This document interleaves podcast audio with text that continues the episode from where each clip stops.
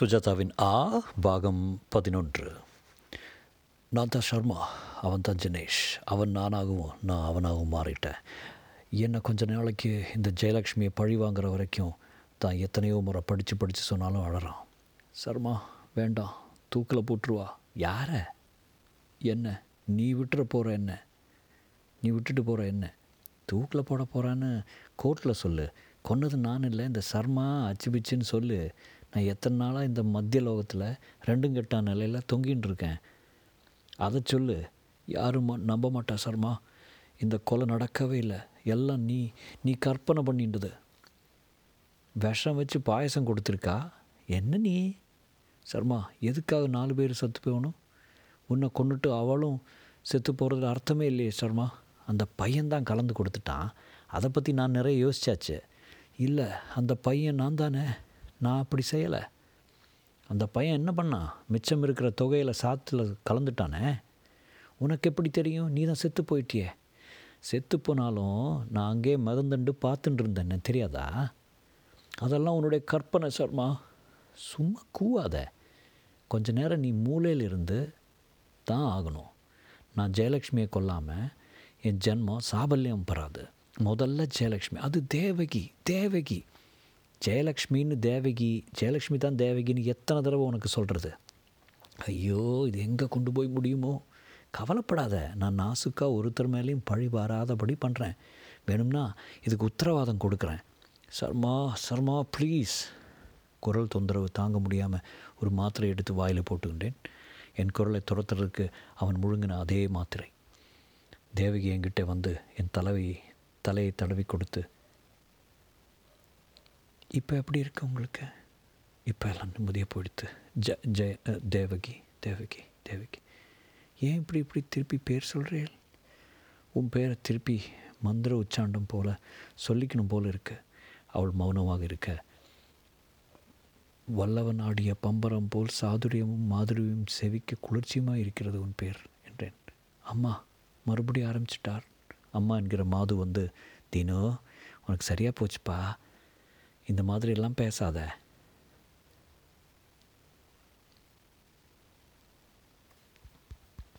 Doctor சொன்னார் சரியாக போச்சுன்னு. படுத்துக்கோப்பா. தேவகி அவனை போட்டு பிடுங்காத. தனியாக விட்டுரு. தேவகி இருக்கட்டும் என்றேன். தேவகி அந்த அம்மா முகத்தை பார்க்க வெள்ளைக்காரனும் இன்னொருத்தனும் வந்து தினேஷ் யூ ஃபீல் பேட்டா என்று கேட்டார்கள். என்ன பெட்டராவது பட்டராவது. நான் மையமாக சிரித்தேன். எனக்கு இங்கிலீஷ் பாஷை தெரிஞ்சாலும் அவன் உச்சரிப்பு புரியவில்லை. கெடிஸ்தலம் துரை மாதிரி குழ குழான்னு பேசுகிறான் டாக்டர் பேர் மேகநாத்துன்னு அர்த்தமாச்சு. அவர் வந்து ஸ்கேன் ரிசல்ட் வந்துடுத்து என்று என்னவோ பேசுகிறார் கட்டம் கட்டமாக போட்ட பேப்பரில் படம் ஓட்டிகிட்ருக்கு அதை பார்த்துட்டு அவங்கெல்லாம் இங்கிலீஷில் பேசிக்கிறா. டாக்டர் இஸ் இ சேஃப் என்று ஒருத்தன் கேட்டது புரிஞ்சது. காதை தீட்டின்னு கேட்டேன். இன்னும் ஒரு வாரம் வச்சிருக்கணும் என்றான் கரங்காரன் டாக்டர் நீங்கள் எங்கே என்னை கொண்டு போனாலும் கூடவே என் மனைவி இருந்தால் தான் தெம்பு. இல்லைன்னா பயமாக இருக்குது டாக்டர் வேண்டாம். அது மட்டும் பண்ணாதீங்க. நான் தினேஷ். சுமார்ரா நீ பேசுகிறது அவள் கேட்காது. இன்னும் மனசுக்குள்ளே அதட்டினேன். Doctor please. என்ன என்ன ஒரு மாதிரி பார்க்குறேன் மறுபடி குரல் கேட்குறதா? தேவகி கேட்டாள். இல்லை அதான் சரி பண்ணிட்டாங்களே. நீங்கள் ஒரு வாரம் தனி ரூமில் இருந்தாங்கனோ தினம் ரெண்டு தடவை உங்கள் மனைவி உங்களை வந்து பார்ப்பாங்க. அதுவும் தனியாக இல்லை. கூட யாராவது டாக்டர் ஒரு கட்டாயம் இருந்தாகணும். எல்லாம் உங்களோட நன்மைக்காகத்தான் சொல்கிறேன் ஏன்னா நீங்கள் சில வேலையில் உங்களுக்கு அறியாமலே சில காரியங்கள் செய்கிறீங்க திருதிப்புன்னு திருச்சி போயிட்டுருக்கீங்க.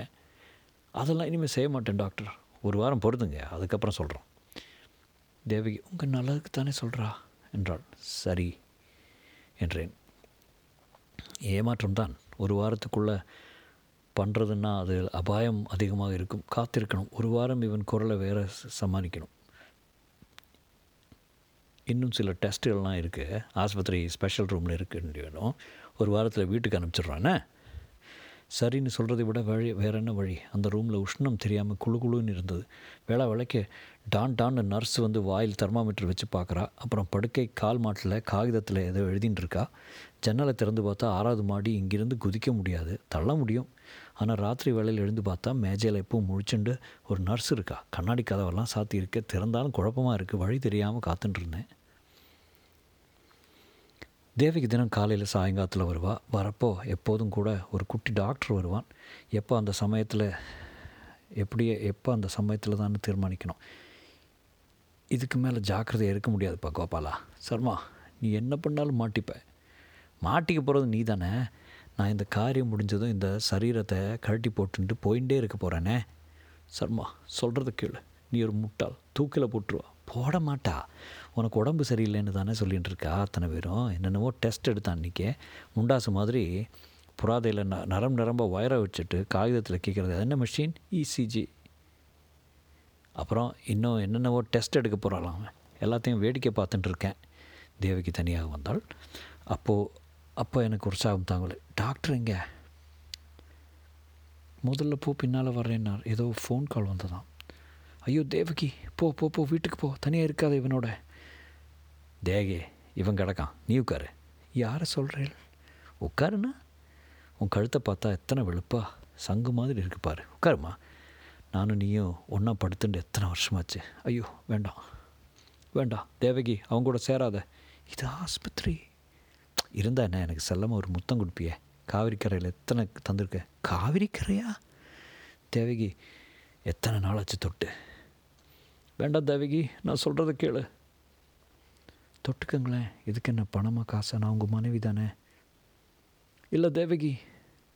ஏ இப்போ சும்மா இருக்க போறியா இல்லையா? தேவகி அந்த மாத்திரை பாட்டில் எடு.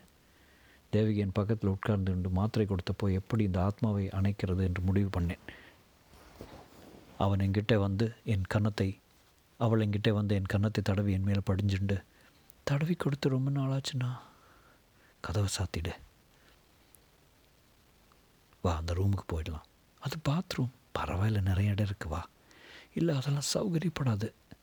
இல்லை இடம் பெருசாக இருக்குது தர கூட வளவழன்னு சலவைக்கல் மாதிரி இருக்குது வா தேவகி. எத்தனை நாள்? எத்தனை எத்தனை யுகம்? வாடி. சும்மா வெறும்னு ஒரு தடவை கட்டிக்கலாம். அவ்வளோதான் அவ்வளோதான் போதும் போதும். வேறு விஷம் எதுவும் பண்ணக்கூடாது. புடவையெல்லாம் கலக்கக்கூடாது. கலக்கிற தேவகி.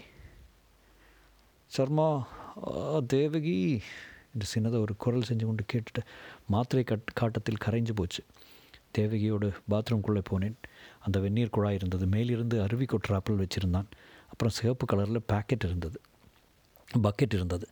தண்ணீர் ஒப்பு தேவகி எனக்கு குளிக்கணும் போல இருக்குது குளிப்பாட்டி விடவா? நன்னா. அதுக்கு என்ன தண்ணி குழாவை திறந்துண்டு இடுப்பு புடவை இறுக்கமாக முடிஞ்சுண்டு பாவாடை நுனி தெரிகிற மாதிரி தூக்கி கட்டிண்டு வளையெல்லாம் கையில் இறுக்கமாக பண்ணிண்டு இங்கே உட்காருங்கோ. இன்னும் பக்கத்தில் இருக்கிற துண்டை எடுத்தா. இடுப்பு மட்டும் தொடச்சுட்டா போதும். என் அங்கமெல்லாம் தொடச்சி விட்டப்போ அவளை கிட்ட சேர்த்து இந்த போதெல்லாம் நாசுக்காக தடுத்தா. அந்த துண்டு ஈரகனமாக இருந்தது. அதை மாலை மாதிரி அவள் கழுத்தில் போட்டு அவளை கிட்டத்தில் கொண்டு வந்தேன். சிரிச்சா துண்டை இறுக்கினேன். தலையை அப்படியே பக்கெட்டில் சரிய வச்சு தண்ணியில் அழுத்தினேன். அவகிட்ட இருந்து எல்லா எழுத்துக்களாகவும் அமானுஷ்ய சப்தம் வந்தது. கிளிக், கிளிக், நிதானமாக அவசரமே படாத பெ- பெரிய பக்கெட்டில் அவள் தலையை முக்கி அப்படியே வச்சுட்டுருந்தப்போ ஜெயலக்ஷ்மி கூட வர வேண்டிய டாக்டர் அப்போ தான் வர்றான். மிஸ்டர் தினேஷ் மிஸ்டர் தினேஷ்னு ரூமுக்கு வெளியே சத்தம் கேட்குறது ரெண்டு பேரும் எங்கே? நர்ஸ் எங்கே இருக்கேன் டாக்டர் என்ன படி பண்ணிகிட்ருக்கீங்க வந்து பாருங்களேன். குளிக்கிறீங்களா? உங்கள் மனைவி வந்தாங்களா? வந்தா? எங்கே? இங்கே இருக்கா? இருந்தா? குளிக்கிறீங்களா? இல்லை கொல்றேன். பட்டேல் கதவு திறந்து அவன் உள்ளே வந்து என் மேல் பாய்ந்து தினேஷ் தினேஷ் என்ன பண்ணிட்டீங்க? என்ன சொட்ட சொட்ட ஜெயலக்ஷ்மி தலையை வாளிக்குள்ளிருந்து எடுத்து காட்டினேன் நான். பாருங்கள் என்ன பண்ணிட்டேன்னு. மை காட் மை காட் ஒரு நிமிஷம் வராது. நர்ஸ் நர்ஸ் என்று அவன் கத்தினான். நான் என் கையில் இருக்கிற ஜெயலக்ஷ்மியை பார்த்து அழறேன். ஜெயு என்னை மன்னிச்சிருமா? என்னை நீ கொண்டு இருக்கக்கூடாது அந்த துரோகம் என்னை இத்தனை நாள் காக்க வச்சது. இத்தனை நாள். என்ன செஞ்சிட்டிங்க தினேஷ்? வந்த காரியத்தை நிறைவேற்றினேன். அவள் என்னை கொன்னா நான் அவளை கொன்னேன். நான் தினேஷ் இல்லை சர்மா அவங்களாம் என்னை பலவந்தமாக பிடிக்க வைத்து விட்டு ஜெய்யுவுக்கு உயிர் கொடுக்க பிரம்ம பிரயத்தனம் பண்ணுறா மாறை அமுக்குறா குப்புற போடுறா இடம் வேற கீக்கிடமாக இருக்கு இருக்கா அவளை படுக்கையில் கொண்டு கிடத்துறா. என்னை ரெண்டு மூணு பேர் அனாவசியமாக கட்டிப்பிடித்து பிடிக்க வைக்க போலீஸ்க்கு ஃபோன் சன் பண்ண சொல்கிறா நான் பாட்டுக்கு ஒரு பக்கத்தில் உட்கார்ந்து பார்த்துட்டு இருந்தேன். வந்த வேலை ஆயிடுத்து. நடக்க வேண்டியது நடந்துடுத்து. களைப்பாகவும் வசதியாகவும் இருக்குது தூக்கம் வருது. அவள் ஜெய்யுவை உயிர்ப்பிக்கிற பண்ணுற முயற்சிகளை எல்லாம் வேடிக்கை பார்த்துட்டுருக்கேன் ஜெய்யு தலை அவள் கன்னத்தில் அரைஞ்சதுக்கு தகுந்தாப்புல ஆடுறது. போயிட்டாளா? இருக்காளான்னு கேட்குறேன். கொன்னுட்டையா படுபாவி. தீனு தீனு எங்கிட்ட அம்மா ஓடி வந்து என்ன காரியம் செய்துட்டப்பா? நாடரா நான் தீனு இல்லை பாட்டி என் பேர் சர்மா. நான் தீனு இல்லை கொன்னது தீனு இல்லை. சர்மா இறந்தது தேவகி இல்லை ஜெயலக்ஷ்மி. சொண்டாளோ சொண்டாளோ இப்படி செய்துட்டியே. வெள்ளைக்காரன் பீட்டர்சன் வந்தான். அப்புறம் டாக்டர் மேக்நாத் வரான். கேட்குற கேள்வியெல்லாம் என் காதில் கொஞ்சம் கொஞ்சமாக தான் விழுறது. என்னை மஞ்சு போல தூக் தூக்க போர்வை க ஆரம்பித்து மெல்ல என்னை நிம்மதி பூர்த்தியான ஆதங்கம் என் இச்சை நிறைவேறிய திருப்தி கிடச்சி வாய்ச்ச இடத்தை என்னுடைய ச- சாஸ்வத மௌனத்தை நோக்கி நான் வேகமாக கரைஞ்சின்னு இருக்கப்போ கடைசியாக டாக்டர் மேக்நாத் குரல் கேட்டது. பேர் சொல்லுப்பா. போடாப்பா. தினேஷ் நான். எனக்கு உற்சாகமாக இருந்தது. மெல்ல மெல்ல காற்று ஈரத்திலையும் ஆகாச நீளத்திலையும் கலந்து தூர தூரமாக மிதந்து போகிறப்போ என் துக்கம் என் துக்கம் ஒரு யுக துக்கம் தீர்ந்தது கோபம் தணிந்தது. அதில் ஒரு நிறைவேற்றம். மெல்ல மெல்ல. தினேஷ் எழுந்துருங்க. கண்ணை திறந்தேன். என்னை சுற்றிலும் மூன்று பேர் காத்திருக்க உட்கார்ந்திருக்க. போலீஸ் சீருடையில் ஒருத்தர். டாக்டர் கண்மொழிகிறாரே என்றார். மேகநாத் தெரிஞ்சார். அப்புறம் என் பாஸ் சுதர்சன் ராஜா பீட்டர்சன் ஒரு ஓரத்தில் நிற்க. என்னாச்சு? What happened? என்றேன். போலீஸ் அதிகாரி. டாக்டர் இவர் கண்டிஷனை பாருங்கள் கேள்விகள் கேட்கலாமா? ஸ்டேட்மெண்ட் வாங்கலாமா? என்றார் ப்ளீஸ் கொஞ்சம் இருங்க sir Dinesh how do feel feel all right doctor குரல் போயிடுத்து. தேவகி எங்கே? அம்மா எங்கே? மிஸ்டர் தினேஷ் um, நீங்கள் மனைவியை கழுத்தை நெரிச்சு இன்ஸ்பெக்டர் ப்ளீஸ் சும்மா ட்ராமா போடுவார் போல இருக்குது கொன்னுட்டேன் கொன்னுட்டு மனைவி எங்கேங்கிறாரு? என்றார் போலீஸ்கார் என்னது? என்ன சொல்கிறாரு இவர்? பீட்டர்சன் பக்கத்தில் உட்காந்து என் மாரை தடவி கொடுத்து தினேஷ் நடக்கக்கூடாது நடந்து போச்சு.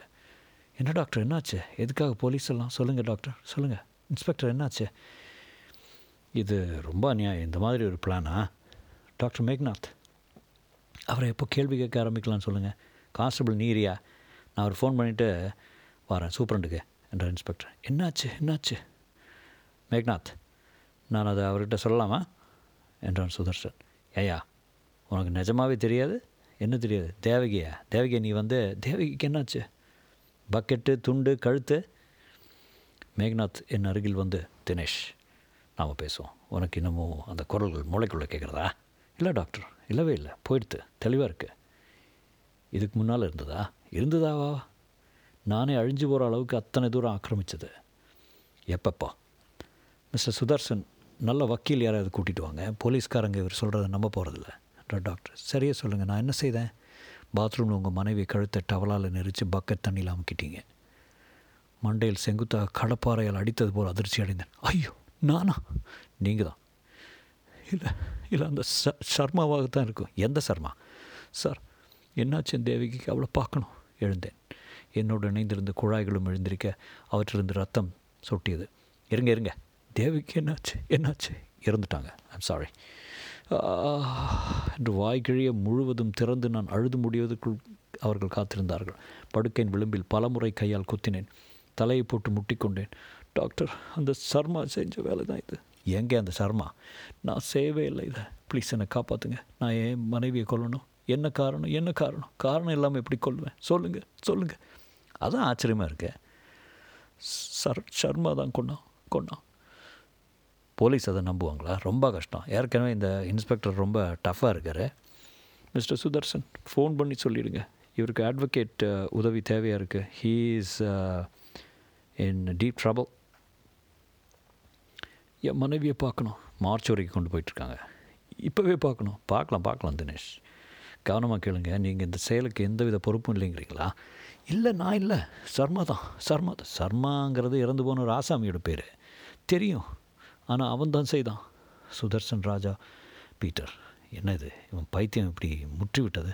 இல்லை ராஜா இவன் சொல்ல அனைத்தும் உண்மை. இந்த மாதிரி கோர்ட்டில் சொன்னால் யாராவது நம்புவாங்களா?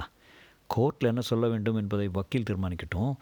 போலீஸ் விசாரணைக்கு முன்பு கூட வக்கீல் உதவி தேவை இருக்கும் என்று தோன்றுகிறது. சுதர்சன் நான் போய் லாயர் கணேஷ்க்கு ஃபோன் பண்ணி கொண்டு வர வேண்டி விடுகிறேன் என்றான். தலை பிடித்து கொண்டு உட்கார்ந்தேன். அந்த வட்டாரமே சூழ்ச்சியாக இருந்தது. கண்முன் தேவகியை பெண் பார்த்ததும் அவள் பாட்டு பாடிவிட்டு ஒரு முறை என்னை நிமிர்ந்து சிரித்ததும் பெண்ணை உன்னைத்தான் நான் தேடி வந்து கொண்டிருக்கிறேன் என்று மனசில் உணர்ந்ததும் யார் நம்ப போகிறாள்? தேவகி தேவகி இவ்வளோ உருக்கமாக அழுகிறீங்களே கிலாடி சார் நீங்கள் கொஞ்ச நேரம் உட்காருறீங்களா? என்ற இன்ஸ்பெக்டர். வெயிட் இன்ஸ்பெக்டர் லாயருக்கு ஃபோன் பண்ண போயிருக்காரு. எதுக்கு லாயர்லாம்? சிம்பிளாக ஒரு ஒப்புதல் வாக்குமூலம் கொடுத்துருங்க அது போதும். நான் இவரை கஸ்டடியில் வச்சு கேள்வி கேட்டு எதுவும் வேணாம். தினேஷ்குமார் என்ன நடந்து சொல்லுங்கள் நான் தேவகியை கொல்லலை. கொல்லலை சரி. இப்போ யார் அந்த வார்த்தையை பயன்படுத்தினாங்க? என்ன செஞ்சீங்க? பாத்ரூமுக்கு அந்த அம்மாவை கூட்டிகிட்டு போனீங்க? இல்லை அவங்க உங்களை கூட்டிகிட்டு போனாங்களா? நான் போகலை. பின்ன யார் போனாங்க? Sharma. Who is is Sharma? இருக்காரா இங்கே? இன்ஸ்பெக்டர் சுற்றிலும் பார்க்க. அவர் உயிரோடு இல்லை. அவர் இறந்து ரொம்ப வருஷம் ஆச்சு என்று நான் கூற இன்ஸ்பெக்டர் அலறினார். ஆ!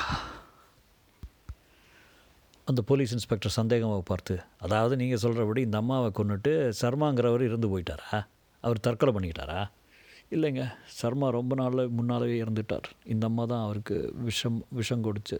குட் லாட் போட்டு குழப்பாதீங்க. மாற்றி சொல்கிறீங்க இல்லைங்க தினேஷ் கீப் குவாய்ட் என்றார் டாக்டர் மேக்நாத் இன்ஸ்பெக்டர். இவர் ஏதும் இப்போ ஸ்டேட்மெண்ட் கொடுக்குற நிலையில் இல்லை. இவரை போட்டு தொந்தரவு பண்ணாதீங்க. டாக்டர் பாபு இவர் பாத்ரூமில் தன் மனைவியை கழுத்து நெரிச்சு பக்கெட்டில் முக்கினார்னு நீங்கள் ஸ்டேட்மெண்ட் கொடுத்துருக்கீங்க. ஜாம் ஞாபகம் இருக்கட்டும். நான் போய் ஒரு வாரண்ட் ஆஃப் அரெஸ்ட் எடுத்துகிட்டு வரேன். இவரை இங்கே இருக்க சொல்லுங்கள் என்ன? என்றார். அவர் போகிற போது ரெண்டு பேர் வந்தார்கள். Hello hello mister Ganesh. Hi I'm Vasanth என்ன ப்ராப்ளம் என்னவோ கழுத்தை நெரிச்சு கொண்டதாக சொன்னீங்க? என்றார் கூட வந்தவர். கணேஷ் என்பவருக்கு நடுத்தர வயது இருக்கும். அவரை என் பாஸ் சுதர்ஷன் ராஜா தனியாக கூப்பிட்டு பேசினார். வசந்த் என்னிடம் வந்தார். பார்ப்பதற்கு இளையமாக கண்களில் கொஞ்சம் அலட்சியமும் குறும்புமாக இருந்தார். போலீஸ் இன்ஸ்பெக்டர் அவரை பார்த்து என்ன மிஸ்டர் வசந்த் சௌக்கியமா? என்று கேட்டார்.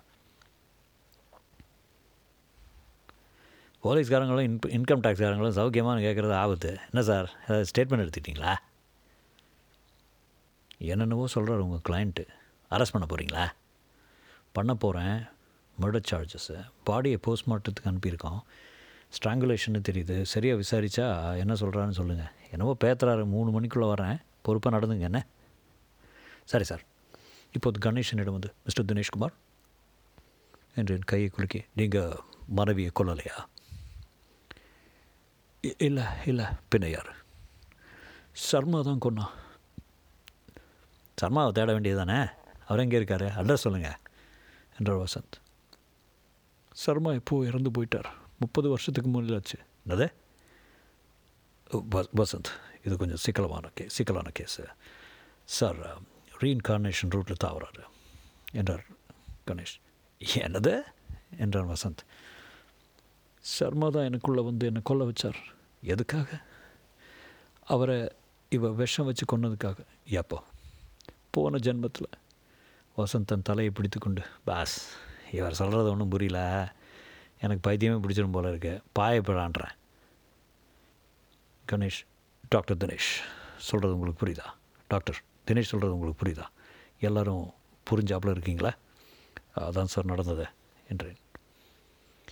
கணேஷ் என் அருகில் வந்து என்னாலும் சரி இந்த காரணத்தை கோர்ட்லேயோ ஸ்டேட்மெண்ட்லேயோ சொல்லாதீங்க. டாக்டர் மேகநாத் இவர் அதை செய்திருப்பாரா? இவர் தான் கழுத்து நெரிச்சு கொலை பண்ணுறேன் சந்தேகம் இல்லையா? சந்தேகம் இல்லை சார் என்றார் டாக்டர் பாபு. நான் வந்து பார்த்தப்போ அந்த அம்மா தலையை வாளிக்குள்ளே இருந்து எடுத்து காட்டி பாருங்க என்றார். நான் பார்த்தேன். நீங்கள் என்ன பார்த்தீங்க? என்றார் கணேஷ். அந்த காரியத்தை அவர் செய்து முடிக்கும்போது நான் பார்த்தேன். அது போதாது. நான் அவர் சொல்கிறது நிஜம்தான்? நான் கொன்னது நான் இல்லை என்றேன். ஈஸி ஈஸி சார் உங்களை பா- உங்களை பார்த்தா மரவட்டையை கூட கொல்ல மாட்டீங்க போல தான் தோணுது.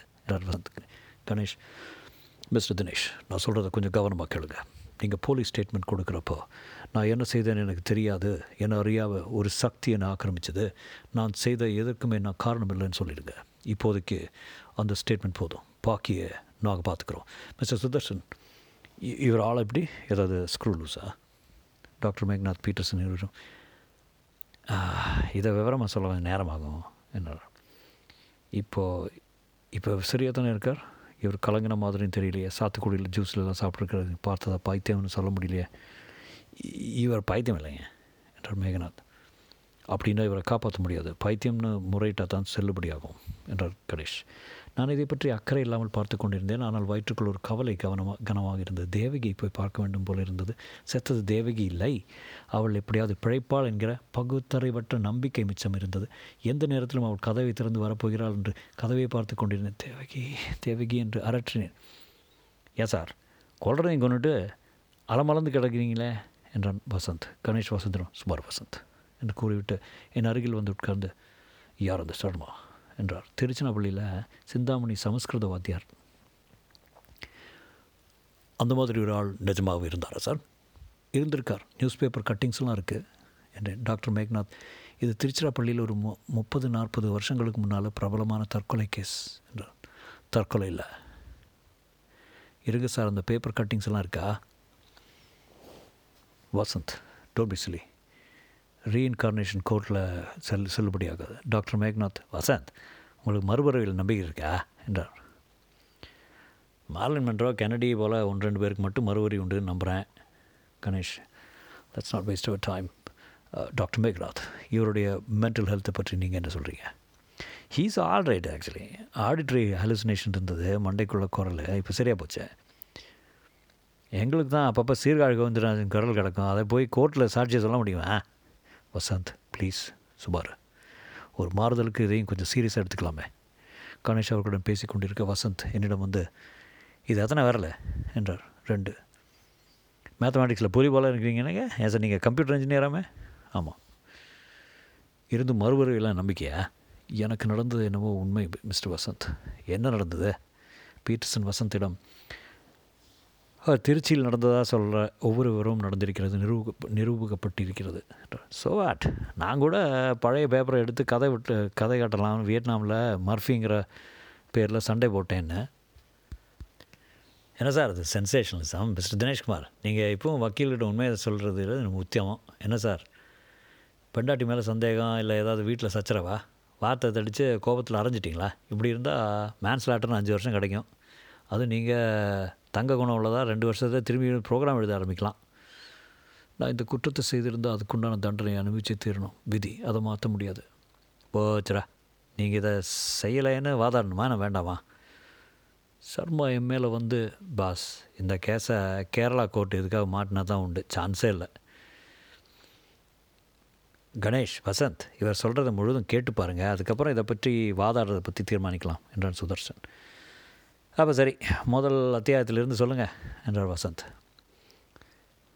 சில மாதங்களுக்கு முன்னால் இவர் என் கிளினிக்கு வந்தார். மண்டைக்குள்ளே குரல் கேட்குறதுன்னு ஆடிட்டரி ஹாலுசினேஷன் இவர் சொல்கிற உபாதை பலருக்கும் வரும். கடவுள் குரல் அல்லது அவர் குரலே. தமிழ்ச்சனால் ரெண்டாக பிரிஞ்சு மனசாட்சி பேசுமே அது மாதிரியா? இல்லை இது ஒரு எயில்மெண்ட் மாதிரி. ரெண்டு மூணு தடவை தற்கொலை பண்ணிக்க முயற்சி பண்ணியிருக்கார் அதுக்கு எவிடன்ஸ் இருக்கா? இருக்குது இருக்குது உண்டான மருந்துகள் இருக்குது தொராசின் என்பது அதிக புழக்கத்தில் உண்டு சில வேளை மூளையில் கட்டி கிட்டி புண் ஏதாவது இருந்தால் கூட இந்த மாதிரி ம மருந்து ப்ரிஸ்கிரைப் பண்ணேன். இருந்தாலும் முழுக்க போகலை. அவ்வப்போது தொந்தரவு பண்ணிக்கிட்டு தான் இருந்தது. சில பெயர்கள் திரும்ப திரும்ப சொன்னார். சர்மா ஜெயலக்ஷ்மி நானா பண்டரி பத்ரி கோபால்னு திருச்சினாப்பள்ளியில் போனதில் ஆனால் திருச்சினாப்பள்ளி கட்சிகள் ஞாபகம் வந்துச்சுனால சார் இதான் ராஜஸ்தானில் ஒரு பையன் இந்த மாதிரி இருந்தான். வசந்த் கொஞ்சம் குறுக்க பேசாமல் இரு. வசந்த். சார் பாஸ் இதெல்லாம் பத்திரிக்கையில் தொடர்கதை எழுத உதவும். கோர்ட்டில் செல்லாது. நான் ஒரு பைத்தியம்னு அவர் முறையிட சொல்லுங்கள் சார் கொஞ்சம் க சட்டையை கிட்டே கிழிச்சுங்க. கணேஷன் அருகில் வந்து நான் கோர்ட்டுக்கு போகணும். உங்கள் கதையை முழுக சாவகாசமாக கேட்டுக்கிறேன். என்று சொல்ல அந்த வசந்த் என்பவர் அது வரைக்கும் இரண்டு விதிகளை மறக்காதீங்க என்றார் என்ன விதி?